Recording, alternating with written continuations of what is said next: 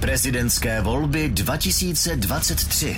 Komisaři uzavřou volební místnosti ve 14 hodin. Pokud by ale ještě v tu dobu stála u dveří fronta, nechají voliče hlasy odevzdat. Až po uzavření místnosti může okrsková komise odpečetit a otevřít volební urnu, říká náměstek ministra vnitra Petr Vokáč. Odstraní z té hromádky, kterou vybalila z volební schránky, věci, které tam nepatří, z pravidla občanky a podobné eh, věci, které tam omylem voliči naházejí a eh, ponechá toliko úřední obálky. Komise musí hlasovací lístky zkontrolovat a vyřadit neplatné hlasy. Nesmí uznat přetržené lístky nebo ty, které nejsou na předepsaném formuláři. Neplatná je taky obálka s více než jedním hlasovacím lístkem nebo s hlasem pro Josefa Středulu, který se kandidatury na prezidenta vzdal.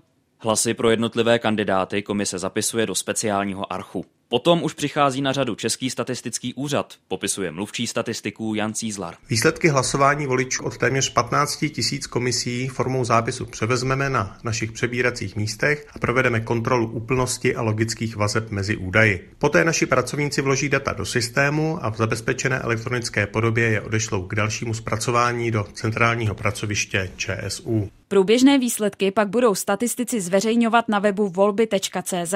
Sledovat je budete moct taky na našem spravodajském serveru i rozhlas ve speciální sčítací aplikaci.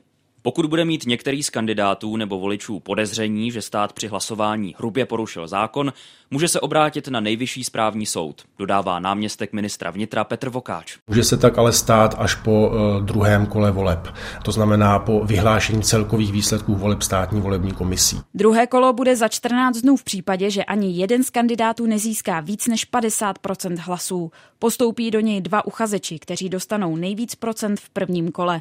Od oficiálního vyhlášení výsledků voleb pak začne sedmidenní lhůta, kdy můžou voliči nebo kandidáti výsledky prezidentských voleb spochybnit. Volební místnosti budou otevřené dnes od dvou odpoledne do deseti večer a pak znovu zítra od 8 do 14 hodin. Vojtěch Tomášek a Andrá Kubová, Radiožurnál. Prezidentské volby 2023.